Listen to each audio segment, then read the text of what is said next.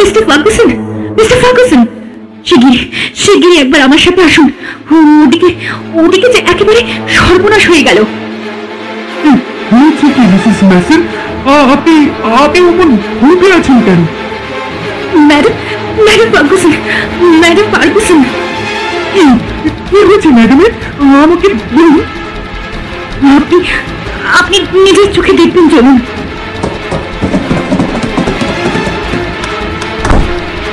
করছ কি তুমি? কি করছ? শয়তান পিসাচিনি সরে যাও সরে যাও। আমার ছেলের কাছ থেকে আর কখনো তুমি ছবি না আমার ছেলেকে। আইনি মা হয়ে তুমি তুমি নিজের ছেলে পিসাচিনি বেরিয়ে যাও বেরিয়ে যাও বেরিয়ে যাও আমার চোখের সামনে থেকে। নমস্কার বন্ধুরা, আমি বাবুল আর আপনি শুনছেন বাংলার একমাত্র audio story station, story nights with Babon. এখন স্টোরি নাইটস উইথ বাবনের সকল গল্প শুনুন স্পটিফাইতেও। আমাদের আজকের নিবেদন স্যার আর্থার কনান ডয়েলের লেখা শার্লক হোমস কাহিনী, the adventure of Sussex vampire. Sir Arthur Conan ডয়েলের জন্ম হয় বাইশে মে আঠারোশো সালে স্কটল্যান্ডের রাজধানী এডিনবেরাতে।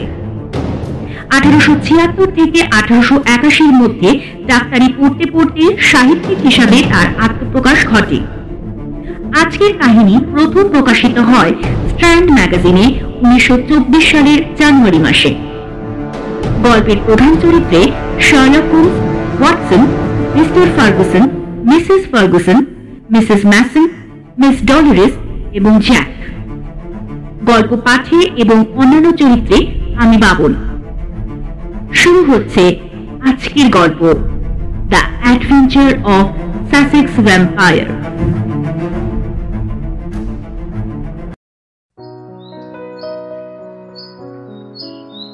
এখন বেলা প্রায় এগারোটা বাজে। আমি বসবার ঘরের একটি সোফাতে বসে শৌলকের দিকে তাকিয়ে প্রায় বলা চলে এক প্রকার হাঁ করে চেয়ে রয়েছি। এই মিনিটপুরের মতো আগে শৌলকের নামে দুখানা চিঠি এসেছে। সেই দুখানা চিঠির মধ্যে একখানা চিঠি নিয়ে সেই যে ও পড়তে শুরু করেছে, তারপর থেকে আর তার কোনো দিকেই খেয়াল নেই। সুতরাং আমিও আর ধীর স্থির হয়ে সুবোধ বালকের মতো চুক্তি করে বসে থাকতে না পেরে বলে উঠলাম কি হে, কিছু বলছো না যে? কার চিঠি ওভাবে পড়ছো? আর তুমি কি আমার কথা বেমালুম ভুলে গেলে নাকি? না হে না বচ্চন। এই শার্লক হোমস গোটা পৃথিবীকে ভুলে গেলেও কোনোদিন ডক্টর ভুলবে না। বুঝেছ? আসলে এই চিঠিটা পড়ে মাথাটা কেমন একটু আলগোল পাকিয়ে গেল। তা ওই চিঠিতে কি এমন লেখা আছে শুনি, যা তোমার মতন মানুষকে ফাপড়ে ফেলে দিলে? আরে বলো না, আমার যা তোর শুনছে না। আচ্ছা আচ্ছা ওয়াটসন তুমি ভ্যাম্পায়ারে বিশ্বাস করো? শেরলকের মুখে ভ্যাম্পায়ারের নামটা শুনে আমি একটু থতমত খেয়ে গেলাম। তারপর বললাম, কি বললে? ভ্যাম্পায়ার না না না বিশ্বাস করি না। সব আজগুবি গল্প। তবে তবে বহু গল্পের বইতে এই বিষয়টা নিয়ে জম্পেশ গল্প পড়েছি। কিন্তু তুমি হঠাৎ ভ্যাম্পায়ার নিয়ে পড়লে যে? ওই চিঠির সাথে ভ্যাম্পায়ারের এবার কি সম্পর্ক? আমি তো কিছুই বুঝছি না। নাও নাও ওয়াটসন এই চিঠিটা পড়ো, তাহলেই সব বুঝে যাবে। আমি শেরলকের মুখের দিকে তাকিয়ে বেশ খানিকটা অবাক হয়ে গেলাম। কারণ ভ্যাম্পায়ারের নাম শুনে আমার চরম হাসি পেলেও তাকে কিন্তু একটু তখন হাসতে দেখলাম না। সে তখন গম্ভীর মুখ করে টেবিলের ওপর রাখা দ্বিতীয় চিঠির দিকে একবার তাকিয়ে নিয়ে আমাকে বলল কি হলো ওয়াটসন? চিঠিটা পড়ো। তোমার এই চিঠিটা পড়া হলে দ্বিতীয়টা খুলবো। চিঠিটা মেরে ধরলাম চোখের সামনে। Forty six Old Jewry November nineteenth প্রিয় মহাশয় মার্টিল্ডা ব্রিক্স মামলায় আপনার অসাধারণ সাফল্যের কথা আমরা ভুলিনি। আমাদের এক ক্লায়েন্ট মিনসিং লেনের চা ব্যবসায়ী ফার্গুসন অ্যান্ড মুর হেডের মিস্টার রবার্ট ফার্গুসন সম্প্রতি ভ্যাম্পায়ার সম্পর্কে খোঁজ খবর নিচ্ছিলেন। আমাদের কাছে এই বিষয়ে না। তাই তাকে আমরা অতি সত্বর আপনার সঙ্গে দেখা করার কথা বলেছি। দয়া করে বিষয়টি একটু দেখার অনুরোধ রইল। ইতি আপনার বিশ্বস্ত মরিসন মরিসন অ্যান্ড ডট। চিঠিখানা পড়া শেষ করে শার্লকের মুখের দিকে তাকাতেই সে বলে উঠল ওয়াটসন কিছু বুঝলে শার্লক শার্লক আমাদের কি এই ধরনের কেসে মাথা ঘামানোটা উচিত? মানে সত্যি বলতে কি, আমার কাছে এই ভ্যাম্পায়ার বিষয়টা হলো একটা ফিকশন আমি এটাই বুঝতে পারছি না যে এমন একটা নামজাদা চা কোম্পানির অংশীদার হয়েও ভদ্রলোকের হঠাৎ কি এমন মতিভ্রম হলো যে ভ্যাম্পায়ারের বিষয়ে খোঁজ খবর নিতে চাইছেন? মাই ডিয়ার ওয়াটসন তোমার কাছে ভ্যাম্পায়ার বিষয়টা সম্পূর্ণ গাঁথাখুরি হলেও ইতিহাসের পাতায় এই বিষয়টা কিন্তু পুরোপুরি মিথ্যে বা আজগুবি ধারণা নয়। এই ভ্যাম্পায়ারিজমের মধ্যে কিন্তু শুধুই মৃত নয়। কিছু জলজান্ত মানুষেরও কোনো কোনো মানব দেহের থেকে রক্ত চুষে খাওয়ার নজির পাওয়া যায়। একটু মনে করে দেখো তো ওয়াটসন হাঙ্গেরির ট্রান্সলভেনিয়াতে ভ্যাম্পায়ারিজমের ঘটনাগুলো মনে পড়ে কিনা তোমার? সেখানে তো স্পষ্টই প্রমাণ পাওয়া গিয়েছিল যে যৌবনকে টিকিয়ে রাখার তাগিদে অল্প বয়সী কোনো মানব বা মানবীর দেহ থেকে রক্তপান করা হতো। হ্যাঁ হ্যাঁ তা ঠিক তা ঠিক। তুমি বলতে এখন মনে পড়ল। আচ্ছা আচ্ছা শোনো, তোমার হাতে তো এখন তো অন্য কোনো কেস নেই। তাহলে এমনি শুধু শুধু বসে থাকার যে এই কেসটা নিয়ে একটু নাড়াচাড়া করলে মন্দ হয় না। কি বলো? একদম একদম তাই। আমার মনের কথাটা তুমি বলে দিলে, ওয়াটসন। বুঝতে পারছি না, হয়তো এই কেসটা নিয়ে অন্তত সময় নষ্ট হবে কিন্তু দেখাই যাক না কি হয়। কি বলো? তাহলে চলো, মিস্টার ফার্গুসনের লেখা দ্বিতীয় চিঠিটা পড়ে ফেলা যাক। শার্লক এবারে দ্বিতীয় চিঠিখানা খুলে মন নিয়ে পড়তে লাগল। প্রায় মিনিট দশেক পরে সে বেশ উত্তেজিত ভঙ্গিতে আমায় জিজ্ঞাসা করল ওয়াটসন ওয়াটসন চেসম্যানের ল্যাম্বার্লি জায়গাটা কোথায় তুমি বলতে পারবে? হুম এই তো এই তো সাসেক্স মানে তোমার ওই হর্শামের সাউথে। ভাগ্যিস কেসটাকে ফালতু ভেবে সরিয়ে রাখিনি। মিস্টার ফার্গুসনের চিঠিটা পড়ে মনে হচ্ছে এইবারের কেসটা বেশ অন্যরকম। আর উনি সত্যি বিপদগ্রস্ত। আমার মন বলছে, তুমি দেখো বলছেন আমার আর পাঁচটা কেসের থেকে এই কেসটা বেশ ইন্টারেস্টিং হবে। বেশ ফলাও করে লিখতে পারবে। আমরা অবশেষে তাহলে নিরেট বাস্তবতাকে সরিয়ে রেখে এখন ভ্যাম্পায়ারের পিছনে ধাওয়া করব। তাই তো? যদিও জানি না এই কেসের শেষে কি আছে। তবুও বলব ভাগ্যিস ওই মহিলাটি এ- কি যেন না। ও- ও হ্যাঁ হ্যাঁ মনে পড়েছে মনে পড়েছে। উম, মার্টিল্ডা ওই মার্টিল্ডা ব্রিক্সের কেসের সমাধানের সময় তোমার অভূতপূর্ব সাফল্যের কথা মনে রেখেছেন এই মরিসন মরিসন অ্যান্ড ডট। না হলে আর মিস্টার ফার্গুসনকে আর পেতাম কোথায়? সত্যি বলতে আমিও একটু ভেতরে ভেতরে এক্সাইটেড ওহ কতদিন বাদে ওই এক গতে বাঁধা কেস ছেড়ে এই ভ্যাম্পায়ারের বিষয়টা নিয়ে একটা গল্প লিখব, ভাবাই যায় না। আহ ওয়াটসন এক মিনিট এক মিনিট। মার্টিলটা কোনো মহিলার নাম না। মার্টিলটা আসলে একটা জাহাজের নাম, যেটার উপর সুমাত্রার দানবিদুরগুলো আক্রমণ হেনেছিল। সে এক বড়ই আশ্চর্য রকমের কাহিনী। লোকে বিশেষ জানে না আমি তখন এই ব্যাপারটা সামনে দিয়েছিলাম এই আর কি। ও, তাই বলো। আমি তো ভাবলাম যে বুঝেছি বুঝেছি, তুমি কি ভেবেছিলে। যাগে, চিঠিখানা পড়ো এখন।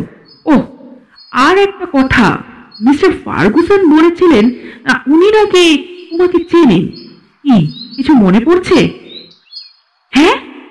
বলো কি, আমাকে চেনেন? দেখি, দাঁড়াও দাঁড়াও, চিঠিখানা ভালো করে পড়ে দেখি।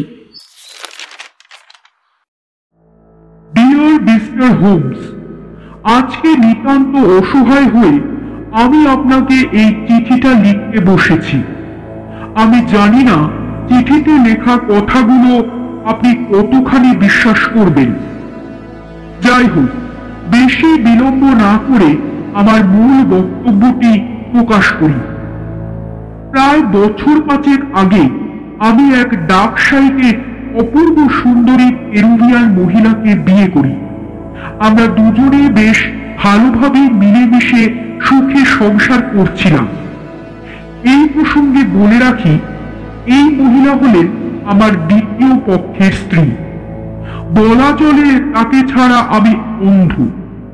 কিন্তু ইদানিংকালে তিনি তার বেশ কিছু ঘৃণ্য কর্মকাণ্ডের জন্য আমার দুই চক্ষুর বিষ হয়ে উঠেছেন। আমি তাকে সহ্য করতে পারছি না, মিস্টার হোমস। আমার প্রথম পক্ষের পনেরো বছর বয়সী এক মিষ্টি স্বভাবের বাচ্চা ছেলে আছে। বেশ কিছু বছর আগে একটি ভয়াবহ দুর্ঘটনাতে তার শির দ্বারা বেঁকে যায় এবং সে পঙ্গু হয়ে যায়। আপনি ভাবতে পারবেন না, সেই ছেলেকে পর্যন্ত আমার স্ত্রী কি নিষ্ঠুরভাবেই না লাঠি দিয়ে বিনা কারণে মেরেছে এবং অত্যাচার করেছে। শুধু এখানেই শেষ নয়, তার নিজের এক বছরের ছেলেটিকেও সে রেহাই দেয়নি। বেশ কিছুদিন আগে তার ঘাড়ে কামড়ে ছোট একটা ক্ষত সৃষ্টি করে। তারপরে সেই ক্ষত স্থান দিয়ে শিশুটির রক্ত চুষে খায়। আমি প্রথমে কথা বিশ্বাস না করলেও পরে নিজের চোখে ওই ডাইনিকে রক্তপান করতে দেখেছি। ওহ সে কি দৃশ্য, মিস্টার হোমস? আমি নিজে এখনও বিশ্বাস করতে পারছি না যে ওই নরম মনের মিষ্টি স্বভাবের মানুষটার আসল রূপ এমন জঘন্য, হিংস্র, নৃশংস কি করে হতে পারে? আমার এখন পাগল পাগল অবস্থা। কি করে, কি করব জানি না। চিঠিতে কোনো রকমে যতটুকু সম্ভব আপনাকে আমার সমস্যার কথাটা লিখে জানালাম। এইবারে পুরো চিঠিটা পড়ে যদি আপনার মনে হয় নিজের অসামান্য বুদ্ধি প্রয়োগ করে আমার মতন হতভাগা লোকের উপকার করতে পারবেন, তাহলে দয়া করে এই নিম্নলিখিত এই ঠিকানায় একটা টেলিগ্রাম করে দেবেন। আমি তাহলে আগামীকাল ঠিক দশটার সময় আপনার বাড়ি পৌঁছে যাব এবং এই বিষয়টা নিয়ে মুখোমুখি কথা বলব। আর হ্যাঁ মিস্টার হোমস, আর একটা কথা। আপনার বন্ধু ডক্টর ওয়াটসন ব্ল্যাক হিডে যেখানে রাগবি খেলতেন, সেখানে আমিও খেলতাম। আমি জানি না ওনার আমার কথা মনে আছে কিনা কিন্তু আমার ওনাকে এখনও বেশ ভালোই মনে আছে ইতি, রবার্ট ফার্গুসন। শার্লক শার্লক এনাকে খুব ভালো করে চিনি। একজন দুটি খেলোয়াড় ছিলেন, খুবই দিলদরিয়া মানুষ। কোনো মানুষ বিপদে পড়লে তিনি যেভাবে পারতেন ঝাঁপিয়ে পড়ে সাহায্য করতেন। চিঠি পড়ে খারাপই লাগল। সত্যি, কি মারাত্মক পরিস্থিতির মধ্যে দিয়েই না দিন কাটাচ্ছেন ভদ্রলোক। ওয়াটসন তুমি ওনাকে টেলিগ্রাম করে জানিয়ে দাও যে উনি যেন আগামীকাল সকাল দশটায় আমাদের এখানে চলে আসেন। বেশ বেশ, শার্লক, আমি জানিয়ে দিচ্ছি। পরের দিন একদম কাটায় কাটায় সকাল দশটা বাজতে না বাজতেই হাজির হলেন মিস্টার ফার্গুসন। এককালে সেই খেলোয়াড়ি পেটাই চেহারাটা আর তার নেই। সারা শরীর জুড়ে এক বিষণ্ণতা গ্রাস করেছে। চোখে মুখে এক অজানা আতঙ্কের ছাপ। চুল পাতলা হয়ে গেছে, দু কাঁধ ঝুলে পড়েছে। তার এমন চেহারা দেখে সত্যি খুব খারাপ লাগল। এমন সময় সেই অতি পরিচিত পুরনো স্টাইলে গম্ভীর অথচ কি আন্তরিক গলায় উনি বলে উঠলেন হ্যালো মিস্টার ওয়াটসন কি আমায় চেনা যাচ্ছে? তোমাকে তো আমি এক দেখাতে চিনতেই পারছি না। এই ওয়াটসন দেখছি আর আগের ওয়াটসন নেই। যা বলেছেন সময়ের সাথে সাথে আমিও পাল্টে গেছি। যাকে আপনি প্লিজ বসুন। ও ইয়েস ইয়েস মিস্টার হোমস আপনাকে যে কি বলে ধন্যবাদ দেব তা আমি জানি না। আমি সত্যি ভাবতে পারিনি আপনি আমার এই কেসটা নিয়ে কথা বলতে রাজি হবেন। মিস্টার ফার্গুসন এখনই আমাকে অগ্রিম ধন্যবাদ দিয়ে লজ্জিত করবেন না প্লিজ।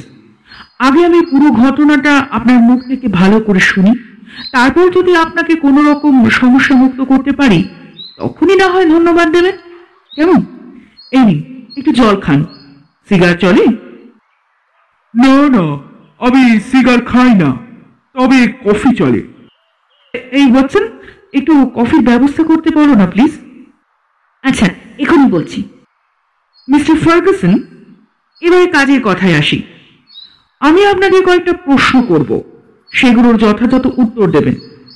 আচ্ছা আচ্ছা একটু বলুন তো, আপনার এই পক্ষে স্ত্রী কি দুই ছেলের দেখাশোনা করেন? না না, ছেলেদের দেখা তো দূরে থাক আমার স্ত্রীকে বাড়ির কোনো কাজই করতে হয় না। আমার ছোট ছেলেকে দেখার জন্য চব্বিশ ঘণ্টা একটি নার্স রাখা হয়েছে। তার নাম হলো মিসেস মেসন। আর বড় ছেলে তো কবে সব দিক থেকে সাব্যস্ত হয়ে গেছে।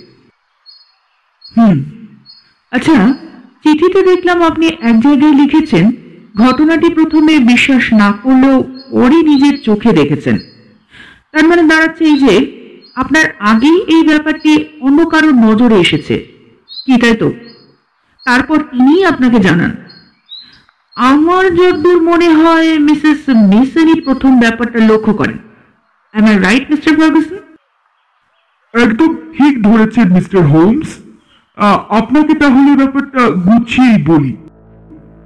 একদিন রাতে মিসেস মেসন আমার স্ত্রীকে কিছুক্ষণের জন্য আমার ছোট ছেলেকে দেখতে বলে রান্নাঘরে জরুরি কিছু কাজ সারতে যান। কিছুক্ষণ বাদে হঠাৎ হঠাৎ করেই উনি শুনতে পান বাচ্চাটি ভীষণ জোরে কাঁদছে। তখন উনি ছুটে গিয়ে সেই ঘরে ঢুকে দেখেন আমার স্ত্রী বাচ্চাটির ঘাড়ের কাছে মুখ নিয়ে গিয়ে খুব তৃপ্তি করে রক্ত পান করছেন। এমন দৃশ্য দেখে তো মিসেস মেসন প্রায় অজ্ঞান হয়ে যাওয়ার জোগাড়। ওদিকে মিসেস মেসন যাতে এই কথাটা বাইরে কাউকে না ফাঁস করে দিতে পারে, তাই আমার স্ত্রী ওনাকে তখনকার মতো কিছু টাকা দিয়ে চুপ করিয়ে দেয়। এই ঘটনার পর থেকে মিসেস মেসন লক্ষ্য করেন যে, আমার স্ত্রী সর্বদা তককে তককে রয়েছে শিশুটির রক্ত পান করার জন্য। এহেন পরিস্থিতিতে উনি আর না থাকতে পেরে এবং ছোট্ট শিশুটির সুরক্ষার কথা ভেবে আমাকে সব খুলে বলেন আমি ওনার কথা শুনে বিশ্বাস করা তো দূরে থাক, উল্টে ওনাকেই বেশ কিছু কটু কথা শুনিয়ে দিই। এই ঘটনার প্রায় তিন চার দিন বাদে এক রাত্রিবেলায় আমি আমার স্টাডি রুম থেকে কিছু জরুরি কাজ সেরে বেডরুমে যাওয়ার পথে শুনতে পাই আমার ছোট ছেলের সেই কান্নার আওয়াজ। প্রথমবারে আমি ভেবেছিলাম তার বুঝি খিদে পেয়েছে। তাই কাঁদছে। কিন্তু পরক্ষণেই মনটা কেন জানি না খুব ডেকে ওঠে। আর সেই জন্যই আমি তাড়াতাড়ি ছোট ছেলের ঘরের দিকে যাই। তারপর ঢুকেই দেখি এক ভয়ানক দৃশ্য। আমি স্পষ্ট দেখতে পাই আমার ছোট ছেলের ঘাড়ের কাছে মুখ নিয়ে গিয়ে আমার স্ত্রী, অর্থাৎ তারই মা, মনের আনন্দে নিজের ছেলের রক্ত পান করছে। মিসেস মেসন একদিকে ঘুমিয়ে আচ্ছন্ন হয়ে রয়েছেন। আমি এই বিভৎস দৃশ্য সহ্য করতে না পেরে প্রচণ্ড জোরে চিৎকার করে উঠি। আমার স্ত্রী তখন সেই চিৎকারে ভয় পেয়ে গিয়ে শিশুটিকে কোনো রকমে বিছানাতে রেখেই নিজের ঘরের দিকে দৌড় দেয়। সেই সময় আমি এক ঝলকের জন্য হলেও আমার স্ত্রীর দিকে তাকিয়ে শিউরে উঠি। তার ঠোঁটের চারপাশে টাটকা তাজা লাল রক্ত লেগেছিল। উফ উফ কি সে কি ভয়ানক দৃশ্য বুঝতে পারছেন মিস্টার হোমস? হুম বুঝলাম। আহ, তার মানে এই নিয়ে প্রায় দুবার মতো সে আপনার ছেলের রক্ত পান করেছে তাই তো? আমাদের চোখে তো এখনও পর্যন্ত দুবার ধরা পড়েছে। এবারে আমাদের চোখের আড়ালে ওই ডাইনিটা আর এমন কুকর্ম করেছে কিনা, তা তো জানা নেই, মিস্টার হোমস। এতটা পর্যন্ত বলে মিস্টার ফার্গুসন একটু থামলেন। আমি এই সুযোগে শার্লক এবং তার দিকে কফির কাপ এগিয়ে দিয়ে বললাম, নিন, কফিটা একটু খান, মিস্টার ফার্গুসন। আশা করি একটু বেটার লাগবে। আচ্ছা আপনার স্ত্রী এখন কোথায় আছেন? ওই দিনের ঘটনার পরেই সে নিজেই নিজেকে একটি ঘরে বন্দি করে নিয়েছে। মিস ডোলিরিস ছাড়া আর কারোর সাথেই কোনো কথা বলছে না। আমি বহুবার জিজ্ঞাসা করেছি যে কেন সে এমন জঘন্য কাজটা করল, কিন্তু কোনো লাভ হয়নি। সে কোনো উত্তরই দিতে চায়নি। কেবল আমার মুখের দিকে ফ্যাল ফ্যাল করে চেয়েছিল। আপনার বাড়িতে কে কে আছেন, মিস্টার ফার্গুসন? আর, এই মিস ডলারিসিবা কে? হ্যাঁ আমার বাড়িতে আমি, আমার স্ত্রী, আমার বড় ছেলে জ্যাক, আমার ছোট ছেলে ছাড়া দুজন পরিচারক ও মিসেস মেসন আর ওই মিস ডলোরিস থাকেন। মিস ডলোরিস হলেন আমার স্ত্রীর বান্ধবী। আসলে আমাদের বিয়ের সময় আমার শ্বশুর বাড়ি থেকে আমার স্ত্রীর দেখভাল করার জন্য মিস ডলোরিসকে পাঠানো হয়। সেই দিন থেকে সে আমাদের বাড়িতেই রয়েছে। এখন তো এমন অবস্থা হয়েছে যে আমার স্ত্রী খেতে ডাইনিং টেবিলের ঘরে আসছে না।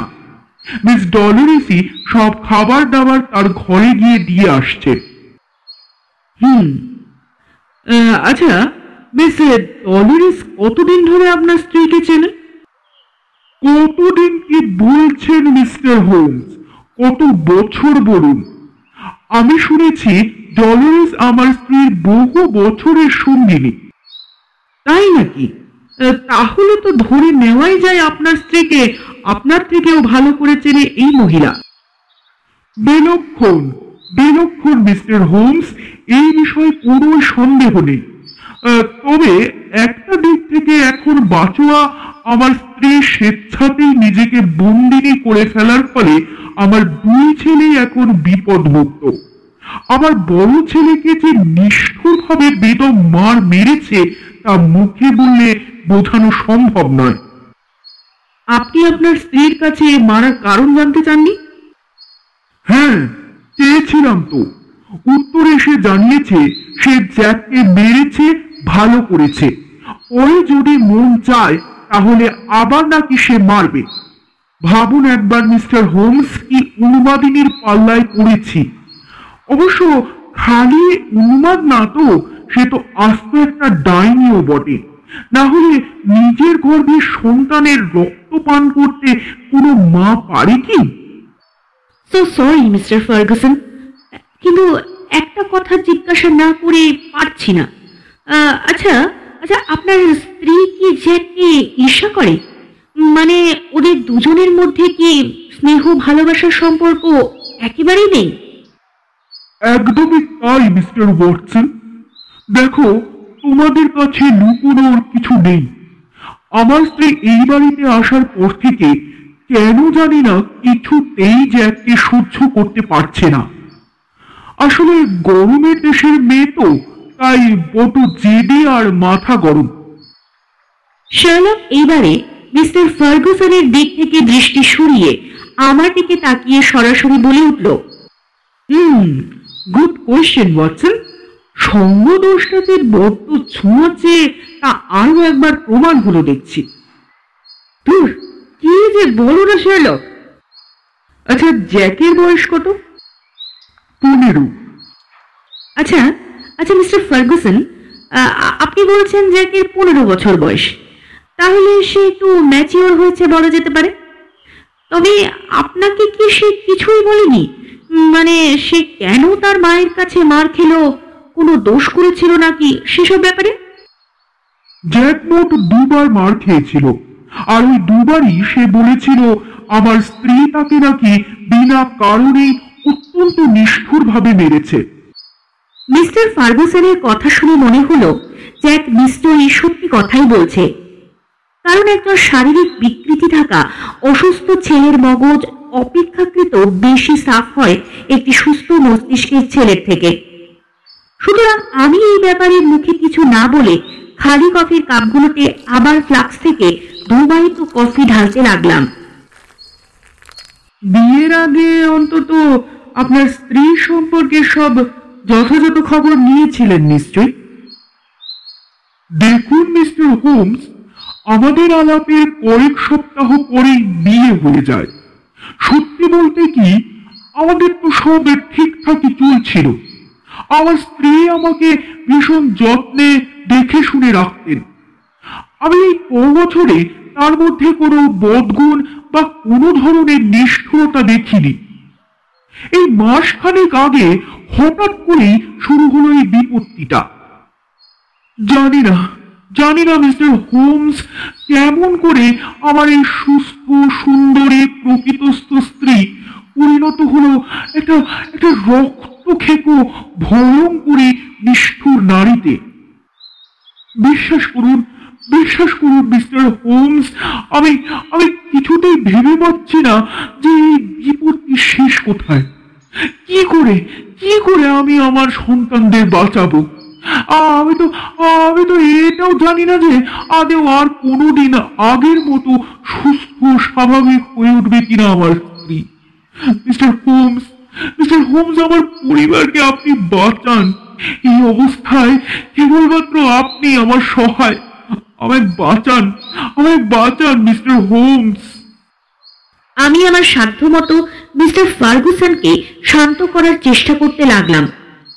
এমন সময় শার্লক সোফা থেকে উঠে রাইটিং ডেস্কের থেকে একটা রাইটিং প্যাড ও একটা পেন নিয়ে এসে অত্যন্ত উত্তেজিত ভঙ্গিতে মিস্টার ফার্গুসনকে বলল, মিস্টার ফার্গুসন মিস্টার ফার্গুসন দয়া করে ভেঙে পড়বেন না। একটু শান্ত হন, একটু শান্ত হন আপনি।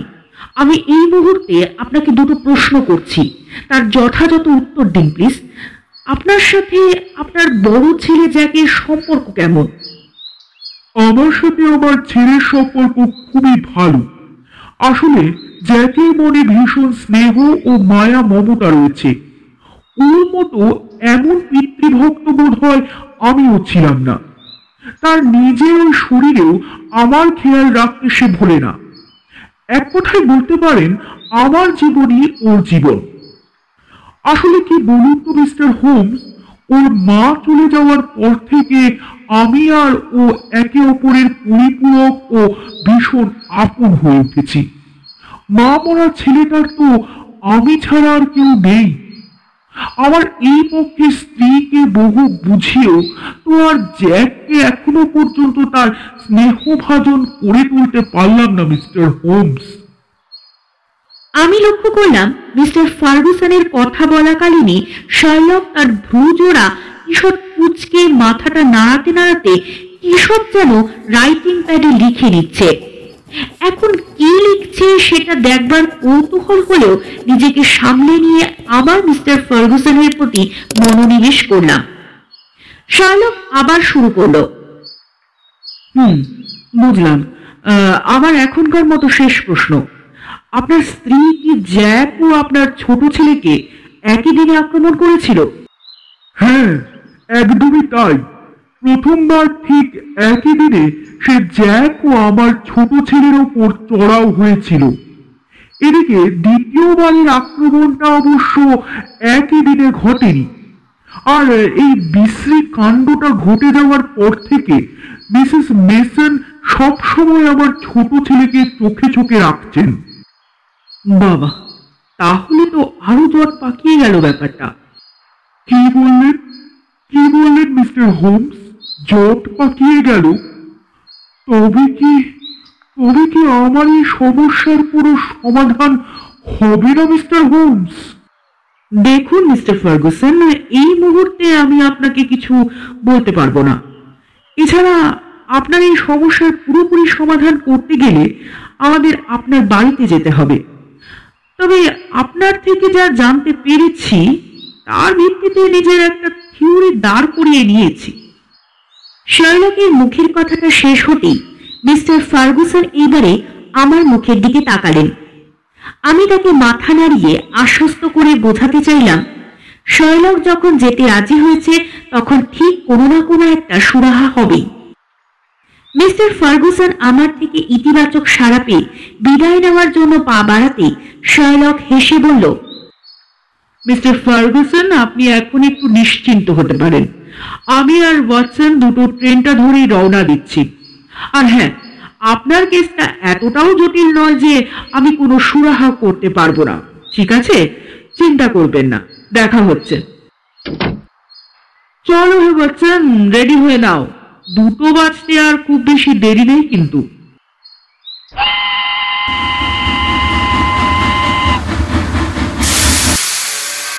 নভেম্বরের কুয়াশাচ্ছন্ন সন্ধ্যাতে সাসেক্সের সরাইখানায় আমি আর শার্লক যাবতীয় জিনিসপত্র নামিয়ে রেখে একটা সংকীর্ণ গলিপথ পেরিয়ে এসে আমরা দুজন এই মুহূর্তে এখন বসে আছি মিস্টার ফার্গুসনের অতি পুরনো বিশাল আকার খামার বাড়ির ভেতরে একটা অতি আধুনিক কায়দায় সজ্জিত বসার ঘরে। ঘরটার সারা দেওয়ালে ছড়িয়ে আছে আধুনিক কালে আঁকা ভীষণ সুন্দর সুন্দর পেন্টিং এছাড়া কাঠের নানা সাইজের তাক তৈরি করে সেখানে সাজিয়ে রাখা হয়েছে বহু সাউথ আমেরিকান অস্ত্রশস্ত্র ও বাসনপত্র। আমি অস্ত্রশস্ত্রগুলো দেখে সহজেই অনুমান করে নিলাম যে নিশ্চয়ই মিসেস ফার্গুসনই সেগুলো নিজের দেশ থেকে নিয়ে এসেছেন। আমি ঘরটা হা হয়ে মুগ্ধতার দৃষ্টি নিয়ে দেখলেও এরই মধ্যে আর চোখে খেয়াল করে নিয়েছি যে শৈলক কিন্তু পুরো ঘরটাকে খুঁটিয়ে খুঁটিয়ে পর্যবেক্ষণ করে চলেছে। এই সময় মিস্টার ফার্গুসন আমাদের উদ্দেশ্যে বলে উঠলেন, আপনারা বসুন না এত দূর থেকে এসেছেন আপনাদের জন্য একটু লাঞ্চের ব্যবস্থা করি। আরে না না মিস্টার ফার্গুসন সে হবে ক্ষণ। আপনি এত ব্যস্ত হবেন না। আচ্ছা মিস্টার ফার্গুসন ওই কোণের ঝুড়িটার মধ্যে কি আপনার পশু শুয়ে রয়েছে? হ্যাঁ হ্যাঁ ও স্প্যানিয়েল নাম হলো কার্লো। দাঁড়ান আপনাদের সাথে আলাপ করিয়ে দিই।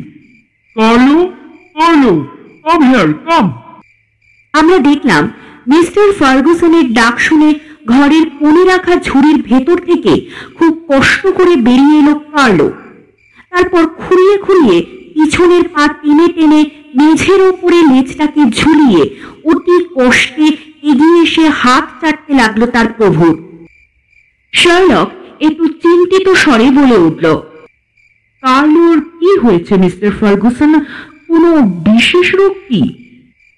কার্লোর যে ঠিক কি হয়েছে তা কোনো ডাক্তারে ঠিক করে বলতে পারেনি মিস্টার হোমস। তবে ওনাদের সবাইরই ধারণা এক ধরনের পক্ষাঘাত হয়েছে মানে স্পাইনাল ম্যারেঞ্জাইটিস প্যারালাইসিস। চিকিৎসা চলছে এখন দেখা যাক। আশা রাখি খুব দ্রুতই সুস্থ হয়ে উঠবে কার্লো। আচ্ছা কার্লোর এই অসুখটা খুব বেশি দিন হয়নি মনে হয় তাই না? হ্যাঁ হ্যাঁ মিস্টার হোমস। কিছুদিন আগেও কার্লো ঠিকই ছিল। এই কয়েকদিন আগেই ধরা পড়ল রোগটা। হুম ঠিকই ভেবেছি তাহলে। আমার থিওরির সাথে হুবহু সব মিলে যাচ্ছে দেখছি। মিস্টার ফার্গুসন আপনার সমস্যার সমাধান প্রায় করেই ফেলেছি ধরুন। শুধু এখন একবার আপনার মিসেসের সাথে দেখা করাটা খুবই প্রয়োজন। একটু ব্যবস্থা করুন প্লিজ। কি বললেন? সমাধান হয়ে এসেছে? তাহলে আমাকে এখনও কেন বলছেন না, মিস্টার হোমস? আমি যে জানতে চাই গোটা ব্যাপারটা আসলে কি? আমার স্ত্রী সত্যি কি একজন? মিস্টার ফার্গুসন, একটু শান্ত হন, প্লিজ। আমি এই মুহূর্তে কিছু না বলেও আর একটু পরেই গোটা ব্যাপারটা বলব। তবে আপনি একটু মনটা শক্ত করে রাখুন। পুরো ব্যাপারটা শোনার পর হয়তো আপনার খারাপ লাগতে পারে। ভদ্রলোক আমাদেরকে অপেক্ষা করতে বলে যেই না দরজা পর্যন্ত এগিয়েছেন, ঠিক সেই মুহূর্তে ঘরে প্রবেশ ঘটল বাদামি বর্ণের এক লম্বা ছিপছিপে চেহারার মহিলার। এক রাস বিতৃষ্ণা নিয়ে মুখটা অতীব কঠিন করে গলার স্বরে গাম্ভীর্য এনে মিস্টার ফার্গুসনের দিকে তাকিয়ে তিনি বললেন, এই যে এই যে মিস্টার ফার্গুসন হ্যাঁ হ্যাঁ আপনাকেই বলছি। কোথায় চললেন? মিসেসের ঘরে না? হ্যাঁ? ঠিকই ধরেছি? বলি কি ওনাদেরকে দেখিয়ে বেকার বেকার এখন এত কষ্ট করে মিসেসের ঘরে যাওয়ার কি আছে শুনি? না না, আপনি তো আর যান না মিসেসের ঘরে। ওর খবর টবরও রাখেন না, তাই বলছিলাম আর কি। মিসেসের ঘরে যাওয়া হচ্ছে, মিসেসের ঘরে শুকনো আদিক্ষেতা যত সব। সারাদিনে একটি বারো খোঁজ নেয় না? এখন আবার লোক দেখানোর জন্য মিসেসের ঘরে যাওয়া হচ্ছে। সবই বুঝি সবই বুঝি। সারাটা দিন যে মিসেস মুখে কিচ্ছুটি দেয় না, সেটার পর্যন্ত খোঁজ নেয় না। সব লোক দেখানো আদিক্ষেতা আর ঢং না খেয়ে খেয়ে শরীরটা যে এতটা ভেঙে পড়েছে, উফ উফ, মুখের দিকে তাকানো যাচ্ছে না একেবারে। জানি না জানি না, আমি জানি না, আমার খুব ভয় করছে। এভাবে চলতে থাকলে ও কি ও কি আর থাকবে? ঘরের ভেতরে নেমে এসেছে এক অদ্ভুত নিস্তব্ধতা। ওই মহিলার হুট করে আমাদের সামনে এসে মিস্টার ফার্গুসনকে যে কটু কথা বলে দেবে, এমন বিশ্রীভাবে অপমান করবেন তা কেউই কল্পনা করতে পারিনি। আমি এবারে লক্ষ্য করলাম মিস্টার ফার্গুসনের মুখটা তীব্র অপমানের জ্বালায় টকটকে লাল হয়ে গেছে। তিনি কোনো রকমে নিজেকে সামলে নিয়ে আমতা আমতা করে ওই মহিলাটিকে বললেন আহ আহ ডলোরেস নিজের সীমা অতিক্রম করো না। মনে রেখো এই বাড়িতে তোমার স্থানটা কি। আমি চাই না আর কোনো সিন ক্রিয়েট হোক ঠিক আছে? সবাইকে তোমার বন্ধু ভেবো না। এখন প্লিজ যাও। আশকারা পেয়ে পেয়ে তোমার আজকে এই অবস্থা হয়েছে। শুনুন শুনুন মিস্টার ফার্গুসন আপনাকে একটা কথা পরিষ্কার করে বলে দিই। ধমকে না আমার মুখকে বন্ধ করা যাবে না। যেটা সত্যি সেটাই বলব। হ্যাঁ হ্যাঁ বলব, বলবোই। একশো বার বলব, হাজার বার বলব। নিজেকে না বেশি চালাক ভাববেন না, বুঝলেন তো?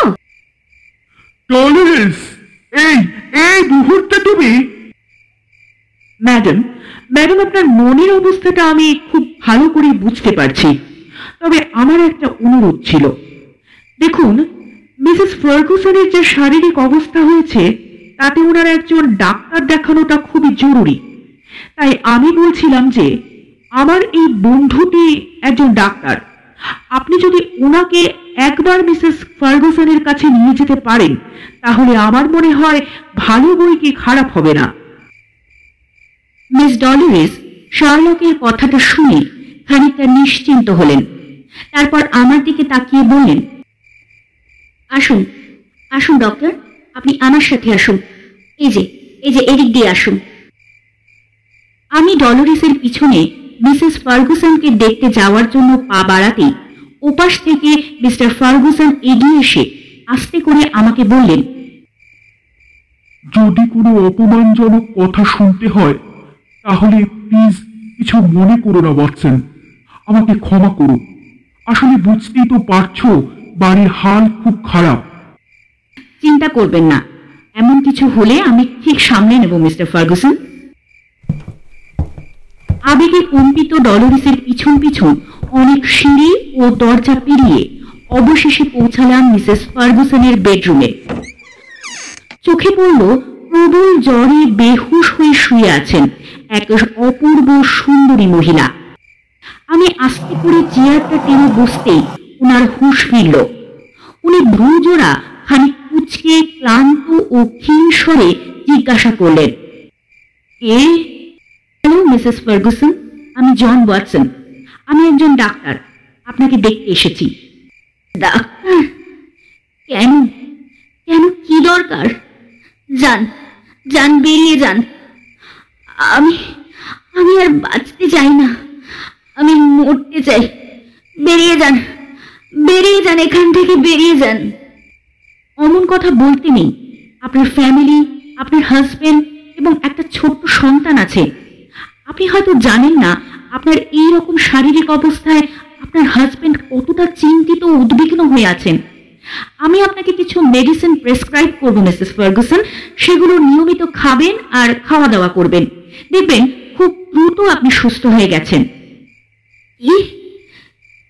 কি বললেন আপনি? আমার হাজবেন্ড হ্যাঁ? আমার হাজবেন্ড আমার অসুস্থতার জন্য উনি চিন্তিত হয়েছেন শুনুন শুনুন ওইসব না ওসব ওইসব ওর ভান। আমি আমি সব জানি, সব। বাড়িতে বাড়িতে পিসাচ এসেছে, পিসাচ।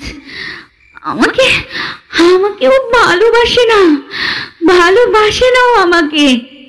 ভালোবাসলে ভালোবাসলে আমাকে আমাকে আমাকে অমন করে ঘৃণ্য দৃষ্টিতে দেখতো না ও। আমার ব্যাপারে আমার ব্যাপারে ওর কুৎসিত ধারণা ও মনে আনতে পারতো না। এই এই আমি এই আমি হ্যাঁ হ্যাঁ আমি আমি ওকে অনেক অনেক ভালোবেসেছি। প্রচণ্ড প্রচণ্ড ভালোবেসেছি। তাই চাই না, তাই চাই না ওকে সব সত্যি কথা বলে দিয়ে ওর ওর মনে আঘাত দিতে। ওর মনে আঘাত দিতে আমি চাই না। আমি চাই আমি চাই ওর চোখে সারাটা জীবন ঘৃণার পাত্রে হয়ে বাঁচতে। আমি মরে যাব। আমি মরে যাব, তাও ভালো। তবু তবু ওকে কোনো কষ্ট পেতে দেব না আমি। আপনি চলে যান। প্লিজ প্লিজ আপনি চলে যান। আমি আমি কারোর সাথে দেখা করতে চাই না। চাই না আমি কারোর সাথে দেখা করতে। হ্যাঁ হ্যাঁ ওকে ওকে একটা কথা বলে দেবেন। আমি আমি আমার ছেলেকে ফেরত চাই।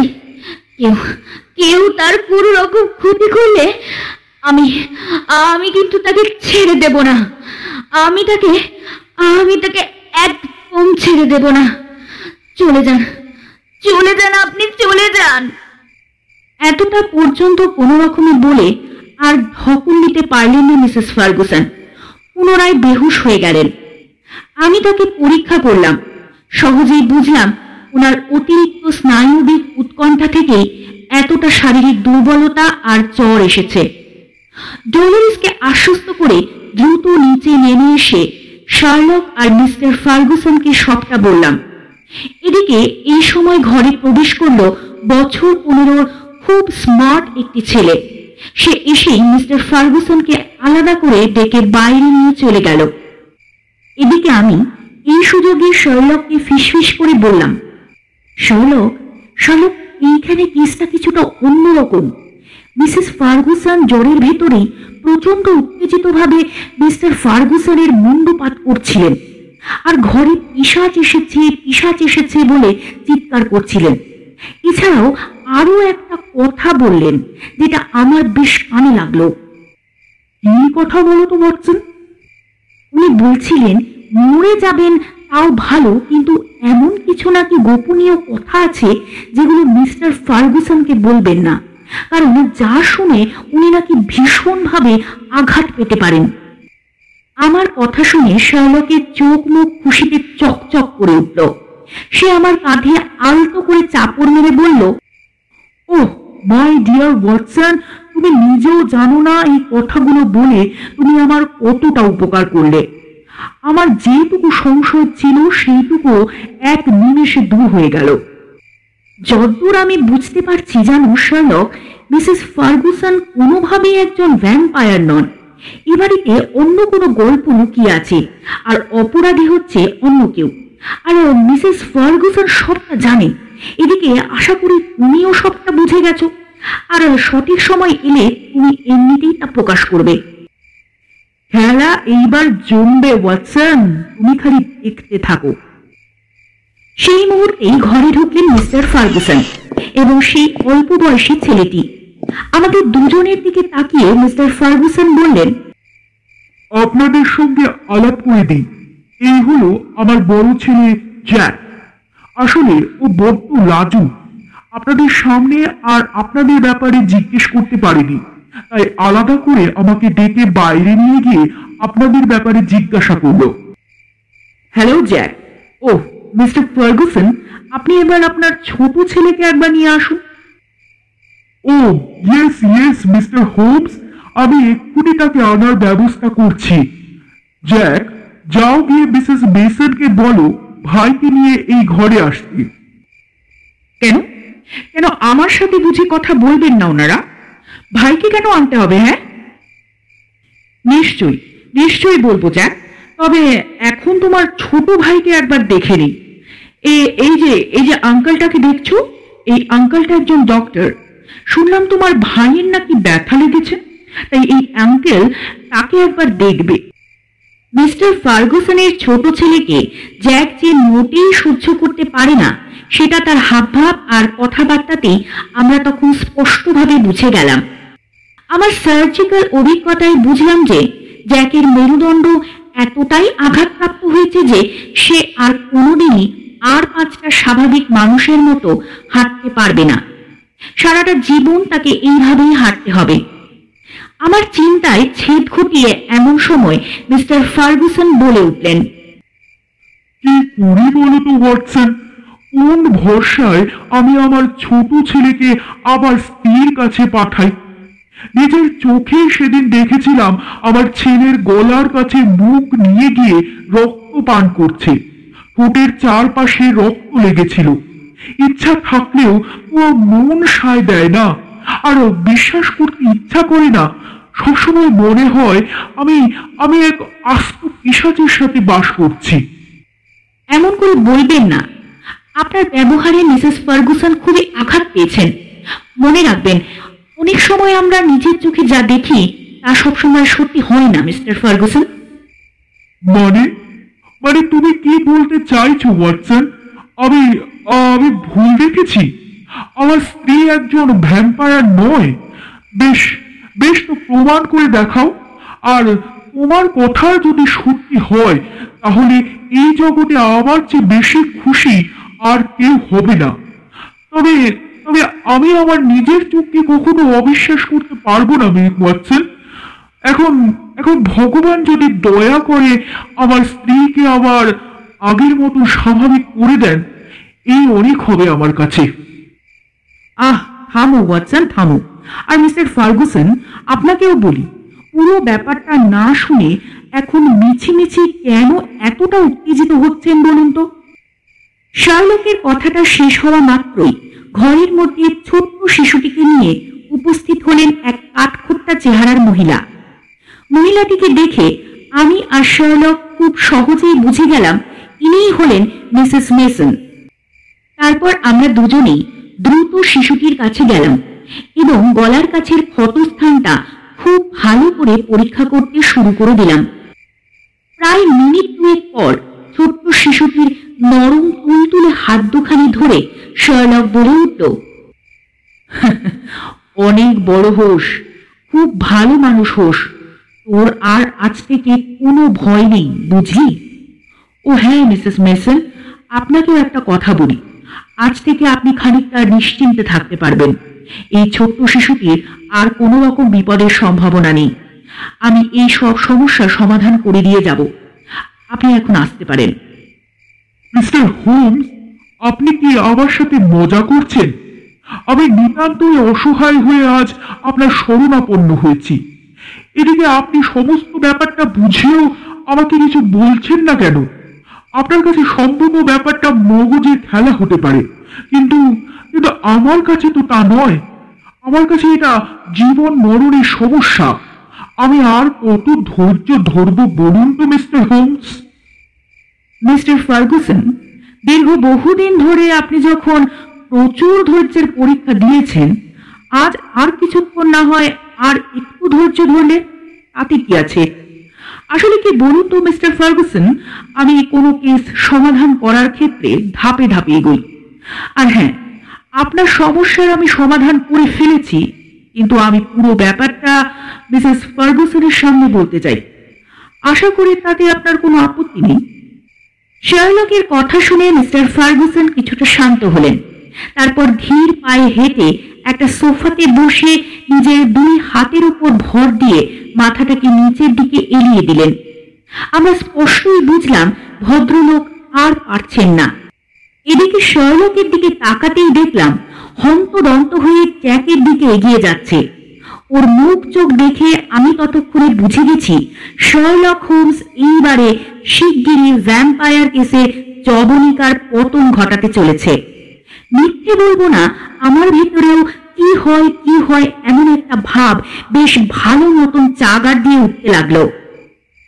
আচ্ছা জ্যাক তোমার এই বাড়িতে সব থেকে বেশি কাকে ভালো লাগে? অফকোর্স আমার ড্যাডকে ইনফ্যাক্ট ড্যাড ছাড়া এই বাড়ির আর কেউই ভালো না। আমি জানি আমি বুঝি তোর কষ্টটা জ্যাক। জানেন তো মিস্টার হোমস আমার জ্যাক খুব বেছে বেছে লোকের সাথে মেশে। জ্যাক তুমি এখন আসতে পারো কেমন? টেক কেয়ার হ্যাঁ চলুন মিস্টার ফার্গুসন এবার আপনার স্ত্রীর কাছে যাই। আপনার সমস্ত চিন্তা ও উৎকণ্ঠার অবসান ঘটাই। আমার মনে হয় না ও আর আমার মুখ দেখবে বলে। দেখবে মিস্টার ফার্গুসন? আচ্ছা দাঁড়ান একটা কাজ করি। কথাটা কোনো রকমে শেষ করেই শার্লক এক টুকরো কাগজে কি সব যেন খসখস করে লিখে আমার দিকে সেই কাগজের টুকরোটা বাড়িয়ে দিয়ে বলে উঠল বলছেন এই কাগজের টুকরোটা নিয়ে গিয়ে মিসেস ফার্গুসনকে দাও। আশা করি এইবারে উনি আমাদের সাথে দেখা করতে রাজি হবেন। না শার্লক ভুল কিছু বলেনি। আমি ছোট্ট চিরকুটটা, মিস ডলোরিস মারফত ওনার কাছে পৌঁছানো মাত্রই খানিকক্ষণ বাদে মিসেস ফার্গুসন আমাদেরকে ডেকে পাঠালেন। অতি ধীর পায়ে মিস্টার ফার্গুসন আমার আর শার্লকের সাথে মিসেস ফার্গুসনের বেডরুমে প্রবেশ করলেন। ততক্ষণে মিসেস ফার্গুসন উঠে বসেছেন। তিনি ফ্যাল ফ্যাল করে হোমসের দিকে চেয়ে আছেন। আর দুই চোখ দিয়ে টপ টপ করে জল পড়ছে। মিস্টার ফার্গুসন তার দিকে এগোবার চেষ্টা করতেই মিসেস ফার্গুসন এক রাস অভিমানের কণ্ঠে বলে উঠলেন, তুমি তুমি কাছে এসো না। ওইখানে, ওইখানেই দাঁড়িয়ে থাকো। আমার আমার কাউকে প্রয়োজন নেই, কাউকে না। পারলে পারলে আমার আমার ছেলেটাকে আমার কাছে ফিরিয়ে দাও। আমার আর আমার আর কিছু দরকার নেই। কিচ্ছু না কিচ্ছু না। দেখুন, মিস্টার ফার্গুসন, আপনার মিসেসের মনের অবস্থা একদমই ভালো না। তাই আমি খুব অল্প সময় নিয়ে অতি সংক্ষেপে গোটা ব্যাপারটা আসলে কি হয়েছিল সেটা আপনাকে জানিয়ে দিয়ে বিদায় নিতে চাই। আমি জানি সত্যি ঘটনাটা শুনে আপনি খুবই কষ্ট পাবেন, মিস্টার ফার্গুসন। তবুও কিছু করার নেই। আমাকে তো বলতেই হবে। আপনার স্ত্রী কোনো ভ্যাম্পায়ার নন। হ্যাঁ আপনি হয়তো তাকে ছোট্ট শিশুটির দেহ থেকে রক্তপান করতে দেখেছেন, কিন্তু এই কাজ তিনি করেছেন আপনাদের ছোট্ট ছেলেটিকে প্রাণে বাঁচানোর জন্য। রক্ত পান করে তিনি কোনো দিনই পরিতৃপ্তি পেতেন না। আপনার ছোট ছেলের রক্তে জেনে বুঝে বিষ প্রবেশ করানো হয়েছিল, মিস্টার ফার্গুসন। খুব ভাগ্য ভালো যে আপনার স্ত্রী সেই বিষয়টি জেনে যান। আর একজন আদর্শ মায়ের মতোই নিজের সন্তানকে রক্ষা করতে আগে পিছে কিছু না ভেবে সেই বিষাক্ত রক্ত নিজে চুষে নেন। আমার আমার ছেলের কেউ ক্ষতি করতে পারবে না। কেউ না কেউ না। কি বললেন কি বললেন মিস্টার হোমস বিষ। কিন্তু কিন্তু কে করেছে জঘন্যতম অপরাধটা? ছি ছি, আমি তো ভাবতেও পারছি না। কথাটা শুনে তো আমার গা হাত কেমন আপনার বড় ছেলে, জ্যাক। শার্লক নামটা বলা মাত্রই ঘরের ভেতরে যেন সশব্দে বাজ পড়ল। মিস্টার ফার্গুসন এক ঝটকায় সোফা ছেড়ে দাঁড়িয়ে পড়লেন। প্রচণ্ড রাগে বিস্ময়ে উত্তেজিত ভঙ্গিমায় তিনি বলে উঠলেন। জ্যাক কি বলছেন কি মিস্টার হোমস? জ্যাক আমি তো আমি তো ভাবতেই পারছি না ওইটুকু একটা ছেলে এসব এসব করল কি করে? আপনার বড় ছেলের মনে তার ছোট ভাইয়ের প্রতি বিন্দু মাত্র ভালোবাসা নেই। সে প্রবলভাবে আপনার ছোট ছেলেকে হিংসা করে। আর এই হিংসার কারণ হলো তার নিজের শারীরিক বিকৃতি। জ্যাক যখন দেখল আপনার ছোট ছেলেটি দেব শিশুর মতো ভীষণই সুন্দর হয়েছে তখন সে ঠিক করল, এই ছোট্ট শিশুটাকে কোনোভাবেই প্রাণে বাঁচিয়ে রাখা যাবে না। হিংসার বশবর্তী হয়ে সে অমানুষ হয়ে গেল। মিস্টার ফার্গুসন, জ্যাক চেয়েছিল আপনি কেবল তাকেই ভালোবাসবেন, তাকেই সবসময় স্নেহ আদরে ভরিয়ে দেবেন। কিন্তু আপনার ছোট ছেলে হওয়ার পর যখন সে দেখল, আপনি আপনার ছোট ছেলেটিকেও ঠিক একই রকম স্নেহ ভালোবাসা দিচ্ছেন, তখন সে ব্যাপারটাকে আর মেনে নিতে পারল না। আপনার বাড়ির দেওয়ালে ঝোলানো রয়েছে প্রচুর অস্ত্রশস্ত্র।